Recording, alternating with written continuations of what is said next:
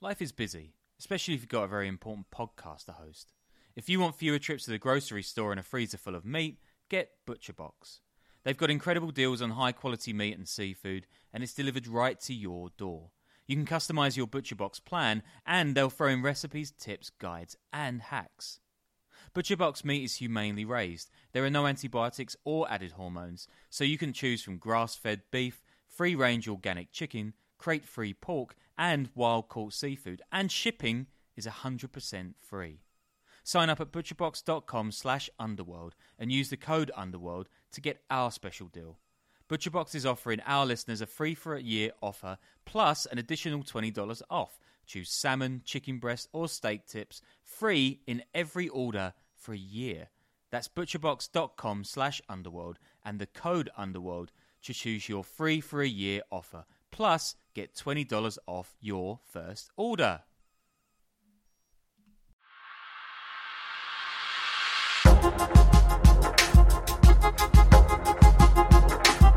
Welcome to the Underworld Podcast. I am your host, Danny Gold. And I'm Sean Williams. And this is the podcast where we take you into the secret world of major international crime players, transnational gangs, mafias, and things of that ilk. The bad guys, right? Yeah, yeah, the bad guys and, and, and what they're doing and how they're making money and uh, how it intersects with everything else like that. Um, and today we're going to be talking about Arkan, the quintessential Serbian mafia warlord. Awesome. Can't wait. This guy's a complete loon. Yeah, he is uh, he is not a good person, and he does very many bad things. So before we get started with that, should we should we banter a bit, Sean? We can we can banter. Yeah, we can try. H- have you done any organized crime lately? Um, I think I downloaded an illegal stream. Is that does that count? Is that That's badass enough? fairly... It's fairly organized, I, okay. I would say. I mean, that that's up there. Yeah. Okay. I'll take that. Yeah. So I'm I'm I'm in the mafia. Yeah. Yeah. I, I had a pretty uneventful week. I would say that there were some definite parking and driving violations, but besides that, keeping it relatively relatively on a level playing field. You know. All right. So we've established ourselves as experts now, right? As experts, as guys who can banter, as just like likable, likable people. Cool. Yeah. Cool. All right. Let's go. All right. So it's a Saturday night in January of two thousand. At the Intercontinental Hotel in Belgrade, the fanciest hotel in all of Serbia. The wars have been over and all sorts of shady money is being laundered in shiny casinos and construction projects, hotels, import-export businesses, you name it.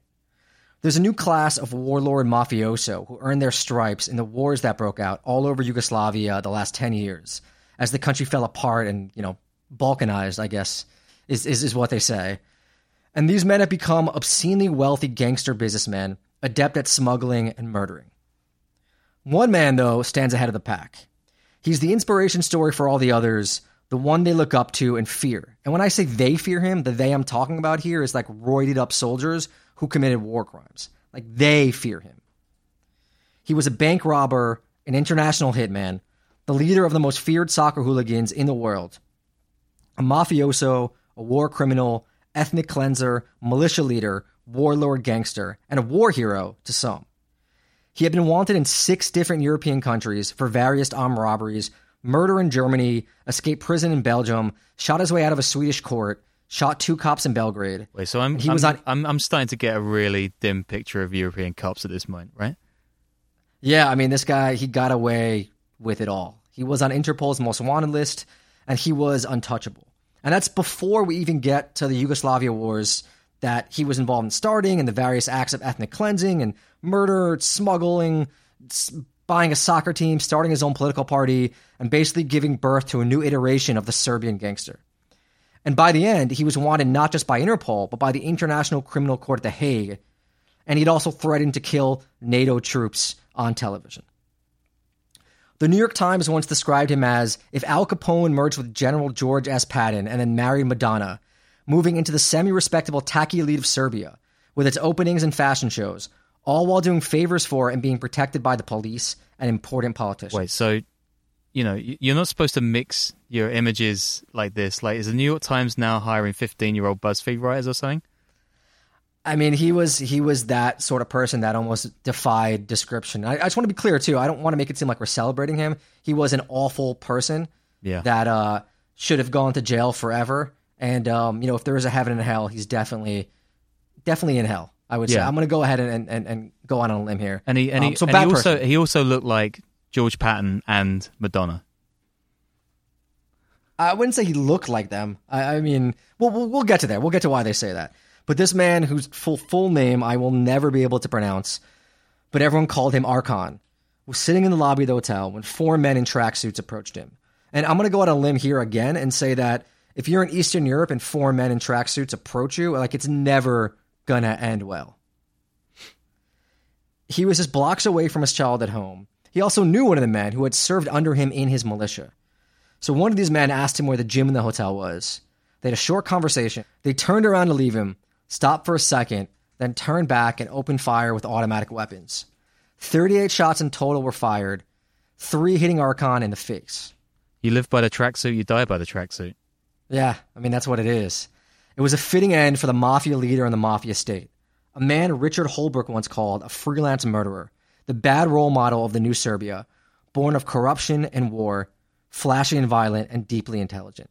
And what you have with Arkan is a fascinating story that really captures the essence of war and organized crime and how corrupt states and criminals feed off of each other. This guy sounds like an absolute one-man horror show. Did he drown puppies and burn down schools as well? I mean, he did. He did far worse. So there's a lot we have to unpack, including somehow explaining the breakup of Yugoslavia and the Balkan Wars that followed, but we'll start with Arkan and his story and all that. He's born in the aftermath of World War Two in the early nineteen fifties to a father who was a Serbian war hero. And he starts growing up in the Belgrade projects in an apartment complex that was called the Six Corporals, because so many people who moved there had been partisans who fought the Nazis in the war. And that's an important thing to remember. The Serbs fought the Nazis, the Croatians aligned with them, and keep that in the back of the, your mind, because we'll we'll get there. So his early life, stories differ. Some say he was arrested for the first time at fourteen. Some say seventeen. But all we know is he was a petty criminal, and his dad used his military contacts to get him out of a jail sentence for snatching purses, which is, you know, a pretty good starter crime. Yeah, that's like the, the, the gateway drug of terrible criminals, right? Like the serial killer burning ants with a magnifying glass or something. Yeah, I mean, it's a little cliche, but I think it's it's pretty fitting. Um, I don't know whether it was an old woman too, but that would be, you know, snatching purses from old women would be like the most fitting thing for his origin story. Okay. But yeah, him uh, him getting out of jail is uh, is where things get interesting, because it's clear that he had some early contact with the security services in Yugoslavia. So he gets sprung from jail and he ends up in Europe in the seventies and eighties. And that's where things start to get wild. He becomes a legendary bank robber. He's all over in Germany, Holland, Sweden, Italy, just robbing left and right. He gets caught in Belgium and sentenced to fifteen years, but escapes after three. He gets caught in Holland and escapes after two. In Germany, he's arrested in nineteen eighty-one and wounded, but he escapes from the prison hospital. This is Europe in the nineteen seventies and eighties, when it's Baader-Meinhof running around and there's planes being hijacked every other week. I mean, it comes across as basically just lawless if you're this wild criminal from Serbia, this gangster. And I'm sure half the police don't even have guns, and this guy pretty much has a license to kill. And what I mean by that is that he actually kind of does, right? The thing about him getting linked up with the security services in Yugoslavia when he first gets arrested is that, like a shady baseball scout in the Dominican Republic finding a promising twelve-year-old to pump full of steroids, they see something in Arkan. Potential, and it's potential for murdering. Yeah, that Dominican stuff sounds like another episode altogether. That sounds great. We we can get there. We can get there. But, you know, what they see, they're pretty spot on. He gets handed a passport by them and permission and assignments. He's dispatched to Europe to kill dissidents for Tito, the dictator running Yugoslavia, and it's assumed that the reason he keeps getting out of jail is because he has the help of the Yugoslavia security services whenever he gets caught. So just to establish where we are at this point, he's wanted by six different countries, he's escaped prison in multiple countries, and most likely he's killed a bunch of dissidents. Um, we've only just begun to scratch the surface, but he gets back now in his home country, and he does what any psychopathic gangster, international criminal would do. He opens up an ice cream shop. I mean, I need more on this. Wait a minute. Wait a minute. I need a, a bit more information. Like, what's the name? Is it Arkan's Ice? What flavors is he selling? I, I really want to know more about this place, right? What's going on? I think, I think there's a bakery attached as well. But yeah, he he opens up an ice cream shop um, in Belgrade. But first, he robs a bank in the capital of Croatia. This is in nineteen eighty-three. He gets caught there later and gets into a gunfight, wounding two police officers. Yet somehow he's freed in forty-eight hours. And a lot of this is from a fantastic Guardian profile by Adam Higginbotham. So he sets up opening this ice cream shop near the soccer stadium. Nice work. Yeah, tons of customers going through. I mean, what do you need before a day of hooliganism, right? You need, or after, when you've successfully been a hooligan, like a nice a nice vanilla cone with sprinkles. Yeah, you really, need one of really hit the spot. Arkan's nice paramilitary ice creams, right? Yeah, and that's where things get really interesting. Although I guess they're they're you know kind of already pretty interesting, but things are, are going haywire in Yugoslavia. After Tito dies in nineteen eighty, the country starts destabilizing. The economy is suffering, and nationalists of the various ethnic groups inside Yugoslavia are agitating for more autonomy or independence.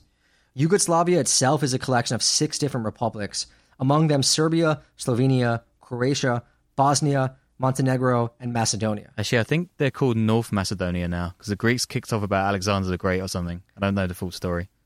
I, I, I mean, I don't even want to get into that. We're going to have a lot of angry, you yeah. know, Instagram or, or, or, or podcast comments about which one of those yeah, uh, this is the Balkans provinces. Right? Yeah. yeah, which ones is, is, are more strong? Like, I just don't want to. We're going to leave yeah, that right fair, now. Fair. So B B C's Death of Yugoslavia, which is a great documentary that's available everywhere you can watch, really dives into this. But like I said earlier, Yugoslavia was a communist federation of six republics ruled over by Joseph Tito. He dies in eighty. Things start to fall apart economically. Ethnic tensions increase. Slobodan Milošević takes power in Serbia in nineteen eighty-seven and starts maneuvering. And in nineteen ninety, things start falling further apart, and the republics start declaring independence. Milošević becomes the president, and he's just got grand plans. His hold on power, though, starts to wane a bit, and his main opposition figure has some backing, including the fan club of the top soccer team, who are the toughest hooligans, the Ultras of Red Star. And Ultras, for all you well, probably Americans who don't know, are what people across the world refer to as fierce soccer hooligan fans. I mean, Sean, you can kind of back me up here. Yeah. I figure you know more. Yeah, I mean, like Red Star and Partizan are two big football uh, clubs in Belgrade. They're known as these completely crazy organizations that great sides still have issues playing away at because the crowd noise is so incredible and they're chucking flares out of the stands and they're like going wild. Um, you generally don't want to mess around with Ultras in Eastern Europe. They're pretty solid guys.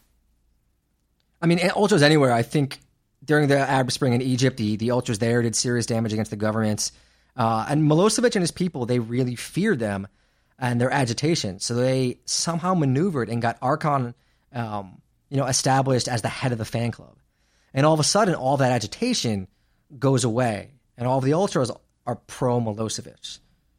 Serbia and Croatia, you know, those two autonomous regions at this point were trending really hard towards nationalist governments. And Milošević was full-on fomenting rebellion by Croatian Serbs. Croatia and Bosnia have small Serbian minority populations in them, who were the minority as Croatia elected a nationalist government. And in World War Two, the Croatians, like I said, had aligned with the Nazis and killed a lot of Serbs. So this new nationalism didn't really sit well with the Serbs there. Arkan was part of this plan to foment rebellion, doing all sorts of black ops work there. Everything is trending towards war, and in nineteen ninety-one, war breaks out in Croatia, and things just keep falling apart. Yeah, I read this great book by an American correspondent who was there at the time, and he just said families on the same street, right, were just throwing up sandbags on their front door and taking shots at each other. It's pretty insane stuff going on at the time. Yeah, there's a really good book by uh, by Peter Moss called Love Thy Neighbor, which really talks about how things just between neighbors, um, you know, whether they were Serbian, Bosnian, Croatian, things just completely went haywire and, and how just dark it was. And where was Arkan during this time? He was in Croatia stirring things up. At one point, he's even arrested there and held in jail on charges of trying to overthrow the state. But he only serves a few months, and it's rumored his freedom was purchased for a million Deutschmarks, which in dollars is, fuck if I know, but probably a lot. Yeah, I don't know about the Deutschmarks, but like, why is this guy getting out of prison after weeks or months when he's going down for like ten years or stuff? Like, what is he doing? I mean, he's connected, you know, and and, and things are happening, and it just seems like regulations are pretty loose in all these places. And, and when you have, uh, you know, a country's security services behind you, it's amazing what you can what you can accomplish. Yeah, seems so.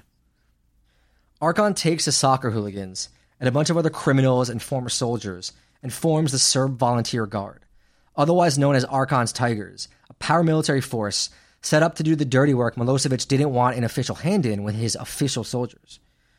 Arkan starts training them, and they become what the Guardian refers to as the quote-unquote shock troops of ethnic cleansing. It's like a bad Tarantino movie. So they wreak havoc across Croatia and Bosnia, where war breaks out as well, executing unarmed civilians, doing ethnic cleansing of Muslims with a particular focus on looting, smuggling, and stealing, with some rape and torture mixed in for, for good measure.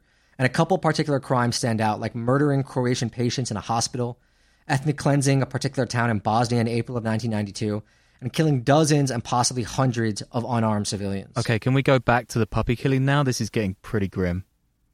Yeah, it's it's it's dark. I'm sure there were puppy kills along along the way. Yeah, um, this is awful, yeah. And the the famous photographer Ron Haviv tagged along with Arkan and the Tigers during this time. He shot some photos that grew to be pretty infamous, like one of a paramilitary kicking a just-shot civilian, few others. He was basically given a front-row seat to ethnic cleansing, with Arkan just hanging out in his fatigues and beret. Later, Haviv would call Arkan charming, extremely smart, and deceptively evil. Quote, unquote, he was egotistical, baby-faced, and he considered himself the savior of the Serbian people. He was a likable guy, except that he was a pathological killer. Yeah, I mean, I'm, I'm sure you've experienced this kind of stuff too, right? But when I've met the worst, the worst of the worst kind of guys, they're often these charming, sort of seductively friendly guys, which makes them kind of way scarier, right? Yeah, I think definitely in leadership levels, um, you know, Charles Manson, man, you have these guys who can sway people, who know how to turn it on when they need to, uh, and know how to play the game. And that that that really is what Arkan was like. Haviv got the access because he had taken the, this famous photo of Arkan and his men standing in front of a tank. They're all wearing balaclavas and fatigues, and Arkan's just there. He's the only one not wearing a balaclava, holding up a baby white tiger. I mean, it is a startling photo, like something out of a movie. Yeah, the warlords just love a tiger, right? It, it, I mean, this photo is, is something else, and there's conflicting reports about what happened to the tiger. One I read said it went back to the Belgrade Zoo, and another said Arkan's men kept it but forgot to get it some necessary shots, and it died shortly after, which is, I think that one's a lot more poetic. Yeah, I'm going to say, judging on what happened before all this, it probably died. Yeah, yeah, one way or another. But after the photos Haviv took of them abusing people were printed, he feared for his life, and Arkan reportedly threatened to drink his blood. Okay, that's worse than anything I've had so far. Yeah, it's pretty, it's a solid threat, I think. Meanwhile, he's becoming a legend in Serbia. He's seen as a war hero for some, who is protecting the people from the alleged Croatian Nazis and the Bosnian jihadis. And he's doing the dirty work the government wishes it could do, but needs just a hint of plausible deniability. Though later on, he actually forms his own political party and becomes a member of parliament. So he becomes a member of the government. But it's not really about the war. The war itself is an opportunity.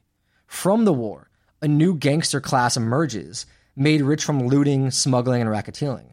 And that's where Arkan really finds his footing. So this guy has gone from small-time crook, big-time crook, warlord, and now he's going back to a kind of mafia setup? Yeah, you'll see as he progresses, but it really it really is fascinating, the trajectory that, that he took.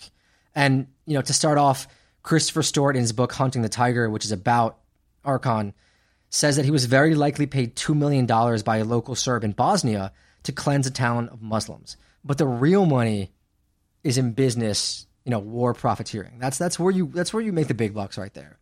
And in nineteen ninety-two, sanctions hit.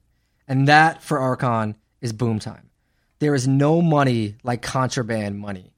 State-sanctioned smuggling rings start bringing in anything and everything. Again, looting and robbing, you know, it's good for your classic tracksuit thug, but the top leaders, the brains, they know the score.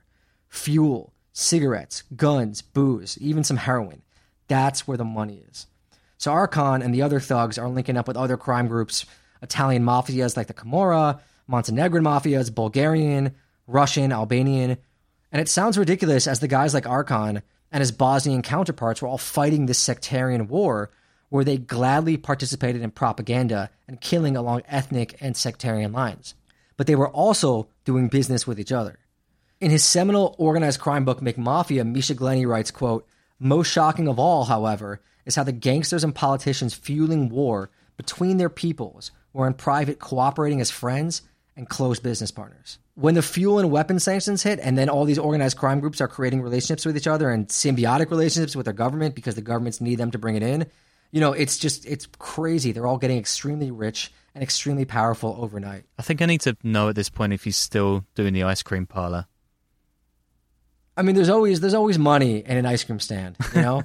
Like, forget a banana stand, ice cream. I, I have an ice cream problem. You know, I'm out there buying ice cream three, four times a week. Like, it's it's an addiction. It's fair. It's a racket, yeah. And and why would you shut down something like that? But I, you know, I, I didn't do proper research. This is our first episode. I really wish I had followed up with the ice cream store and really found out what was on offer, what they were selling, and, and how long it lasted. I mean, maybe that's one for listeners to get in touch, right? They got to fact check this. Yeah, let me know. Look up that ice cream stuff. If you're in Belgrade right now, uh, if it's still out there, I want to know if they got fancy. You know, you can charge seven dollars uh, for a scoop of ice cream in Brooklyn. It's really, artisanal ice cream is a is a fucking racket, man. This is really when the mafia becomes the state and the state becomes the mafia. Everything is so intertwined with Milosevic's government that Arkan might as well be vice president. Maria Vivod, or Vivad, I might pronounce her name, in her book Warrior Aristocracy, breaks it down from the Tito days of political assassinations to making bank smuggling with the government permission and how it's all related. Quote, the State Security Service in former Yugoslavia employed professional criminals in the elimination of dissidents, enemies of socialism, and used their services to produce illicit profit for its financing. When the Milosevic re- regime rose to power, the service just changed its master, but the method remained the same. Professional criminals were recruited to join or to lead a so-called unit of volunteers. Often, these criminals exchanged their time in prison for a time at the battlefield.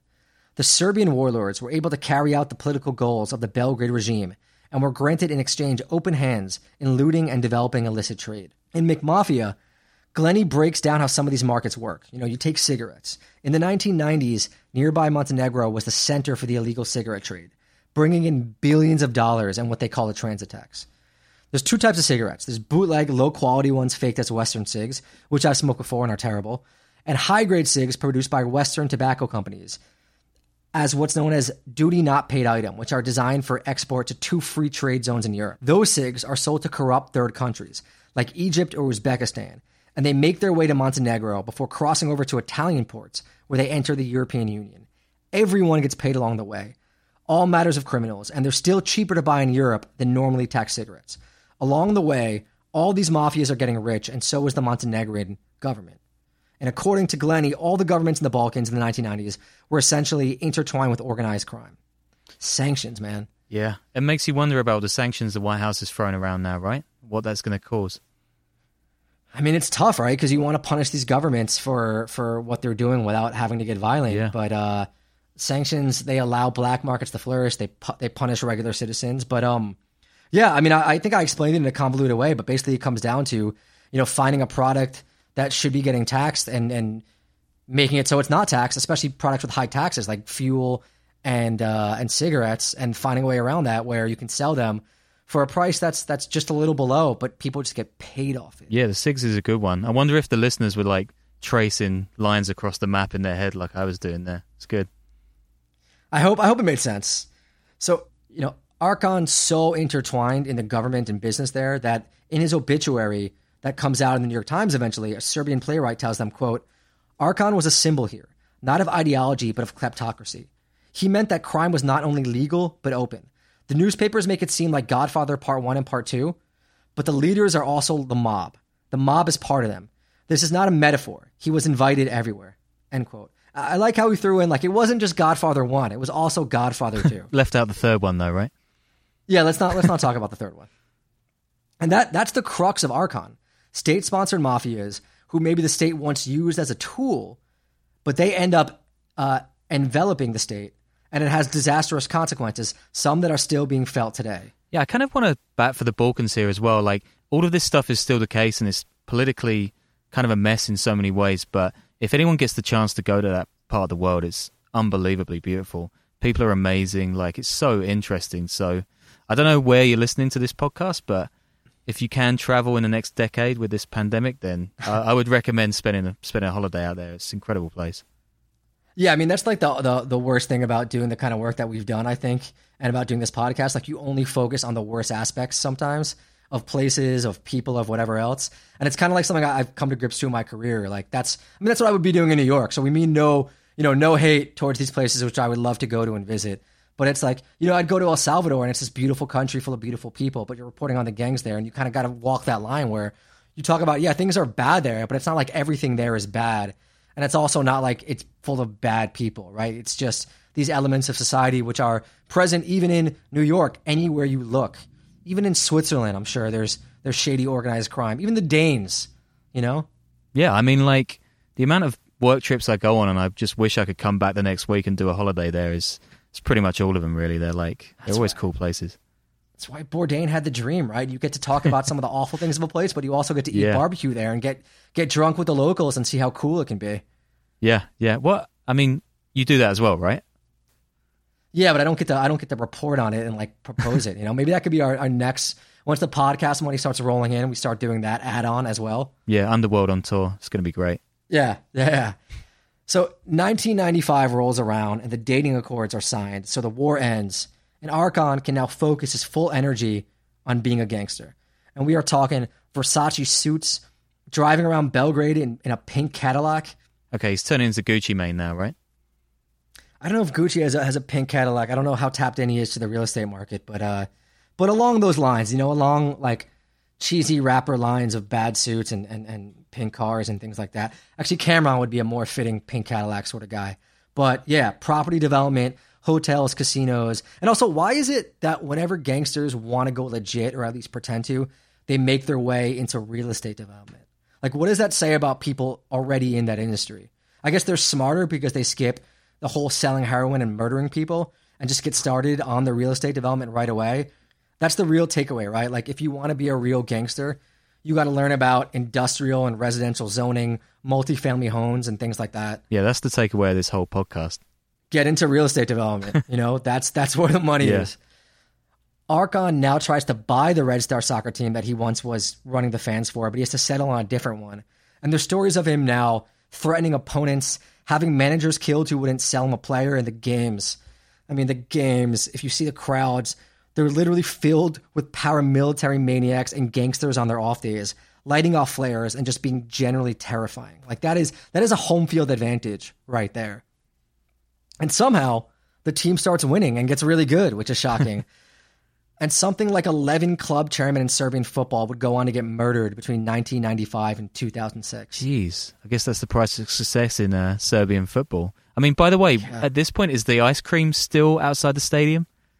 You know, I wonder if there were ice cream wars too. I know that there was actually an ice cream war thing in Glasgow involving yeah, ice cream trucks and yeah. organized crime. Well, I think that's an, we'll do another episode oh, on that. That's but so uh, good. I think I'm a failure as a podcaster for not having all this ice cream information. Um, we'll learn. I mean, it's the first episode, right? It's rough. Yeah, we will learn. Yeah. We will make things like like will make sense by the end of this. So after the war ends, the Tigers allegedly disband because there's not much ethnic cleansing to do, but there's still plenty of crime.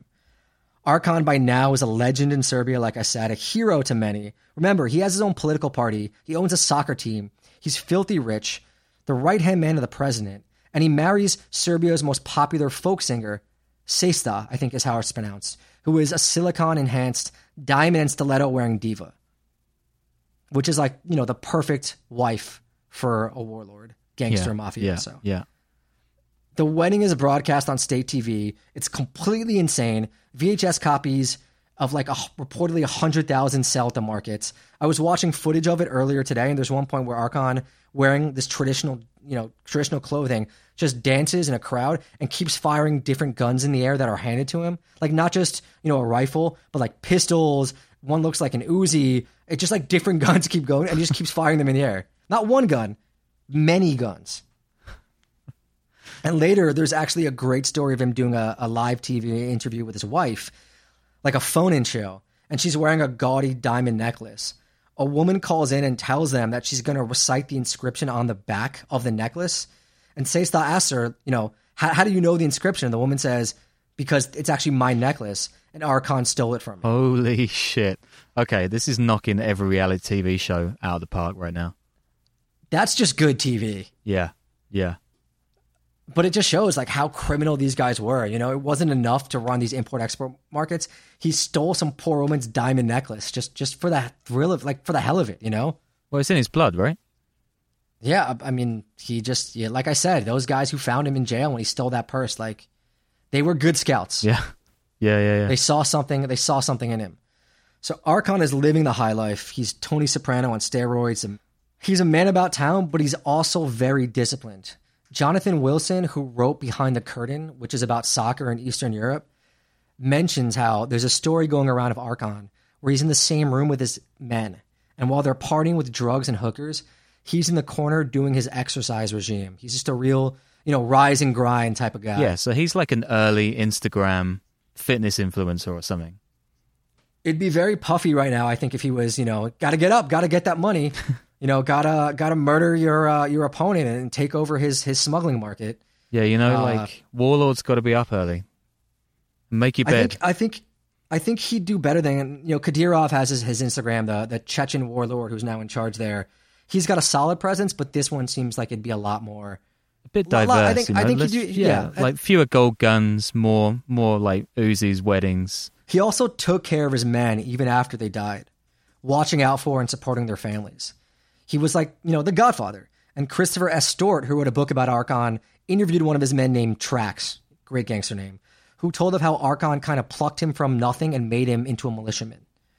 This guy was a grizzled war vet, and he also said, quote, Arkan was fucking nuts, and you didn't say no to him. I mean, no one's saying no to him at this point and not getting dumped in a canal, right? Yeah, and, and I keep stressing this, but it wasn't like average shopkeepers were scared of him. Dudes who did the ethnic cleansing were scared of him. That's how terrifying a person Arkan was. Yeah, this guy's a complete... like crazy psychopath. Yeah, yeah. Peace in the Balkans does not last long. The war in Kosovo kicks off. Again, I can't even remotely do it justice, but Kosovo is a part of Serbia that's mainly made up of Albanians with a small minority of Serbs, and the Albanians want to break away from Serbia. It has the feeling of, of Kirkuk or Jerusalem where everyone wants a peace. Everyone says it's their ancestral homeland that's important. The Albanians eventually do some guerrilla attacks. They have a, a militant group. The Serbs crack down hard. Civilians get caught in ethnic cleansing, vicious paramilitaries, Serb extremists. NATO gets involved after trying to initiate a peace deal with Milošević for a long time. Arkan claims he isn't participating. He actually tells the journalist that he would only go to Kosovo if he could kill British soldiers, which is, you know, a solid shit talking in my opinion. Meanwhile, his militiamen are clearly there doing their raping, pillaging, and killing. A Wall Street Journal article in nineteen ninety-nine revealed the Tigers still mostly existed and that Arkan was directing ethnic cleansing and looting, sending trucks to take out goods. Here's a quote from the article. The thefts were meticulously planned, Tony says. Tony was a tiger. A full three weeks before NATO launched... Tony's Tony's a tiger, right? Got it, yeah. yeah, yeah, geez. All right. Tony Tony was a tiger. Okay. I, I got to catch myself there. Anyway, getting back to it. A full three weeks before NATO launched its campaign against Yugoslavia on March twenty-fourth, ethnic Serb municipal and police officials gave Tony and his associates computer printouts listing the names and assets of wealthy Albanians. Each page contained twenty names. Other Arkan units received separate lists of people slated for execution. The lists were tidy and readable, he says. Mistakes could not be made. We were the best informed paramilitaries because we were people with high connections in Belgrade. What is it about fascists and handwriting and documents and lists? Look, they're organized, man. Fascists, they are always organized. You can't take that away from them. The same article quotes another militiaman named Yastreb or Jastreb. My interest was money, he says. We would cleanse, execute, and loot. We could do things at our own initiative. We were told by the commander to go to Albanian neighborhoods and kill all young men, but to let the old ones go. We would work in groups of four or five and break down the doors of five or six flats a night. By the way, I, I love that part where he talks about how they could do things at their own initiative. Like the other like paramilitary ethnic cleansing groups he was part of were way too organized and bureaucratic. You had to, you know, go up the, the totem pole and get permission. But this one, like they could just go out on their own and really use all their creativity and do what they wanted to do. He hated when they could only murder or rape, like when the higher-ups approved. Yeah, we all know what it's like to have a boss who's always looking over your shoulder.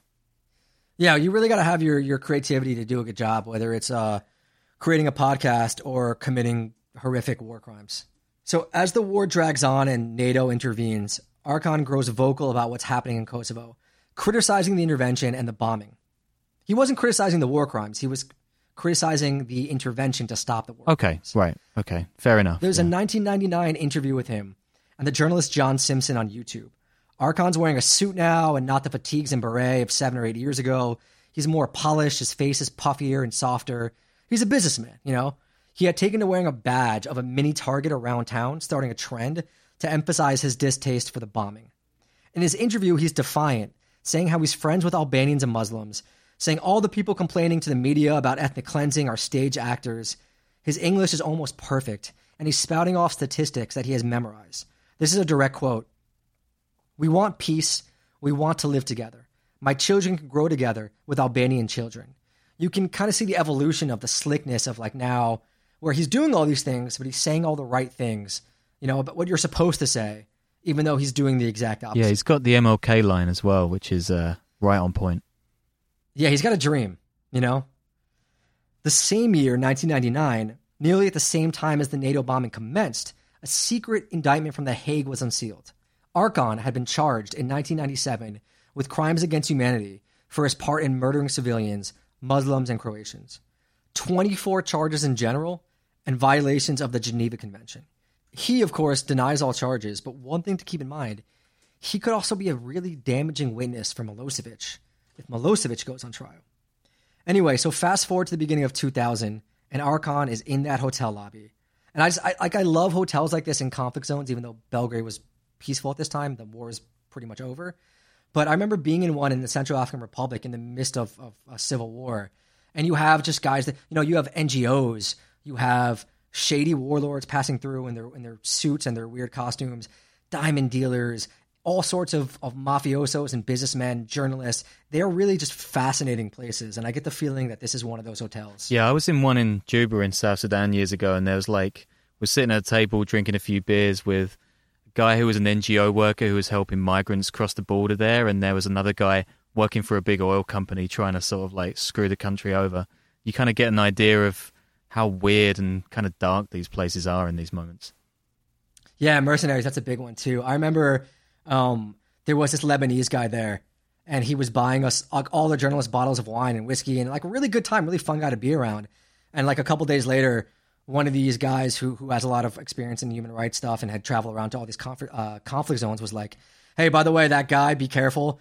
Uh, he said this to everyone. Like he's on the watch list for being a member of Hezbollah." So these these these lobbies, interesting things happen, and interesting things happen to Arkan, which is him getting shot in the face. That's a that's a pretty that's a pretty high on the list of interesting things to happen in a hotel lobby. Yeah. So the shooter was I D'd eventually as a former member of the Tigers. Arkan was with two high level men. Tracksuit guys approach. Shooting happens. They light him up. His funeral. Some papers say ten thousand people attended, some say only three thousand.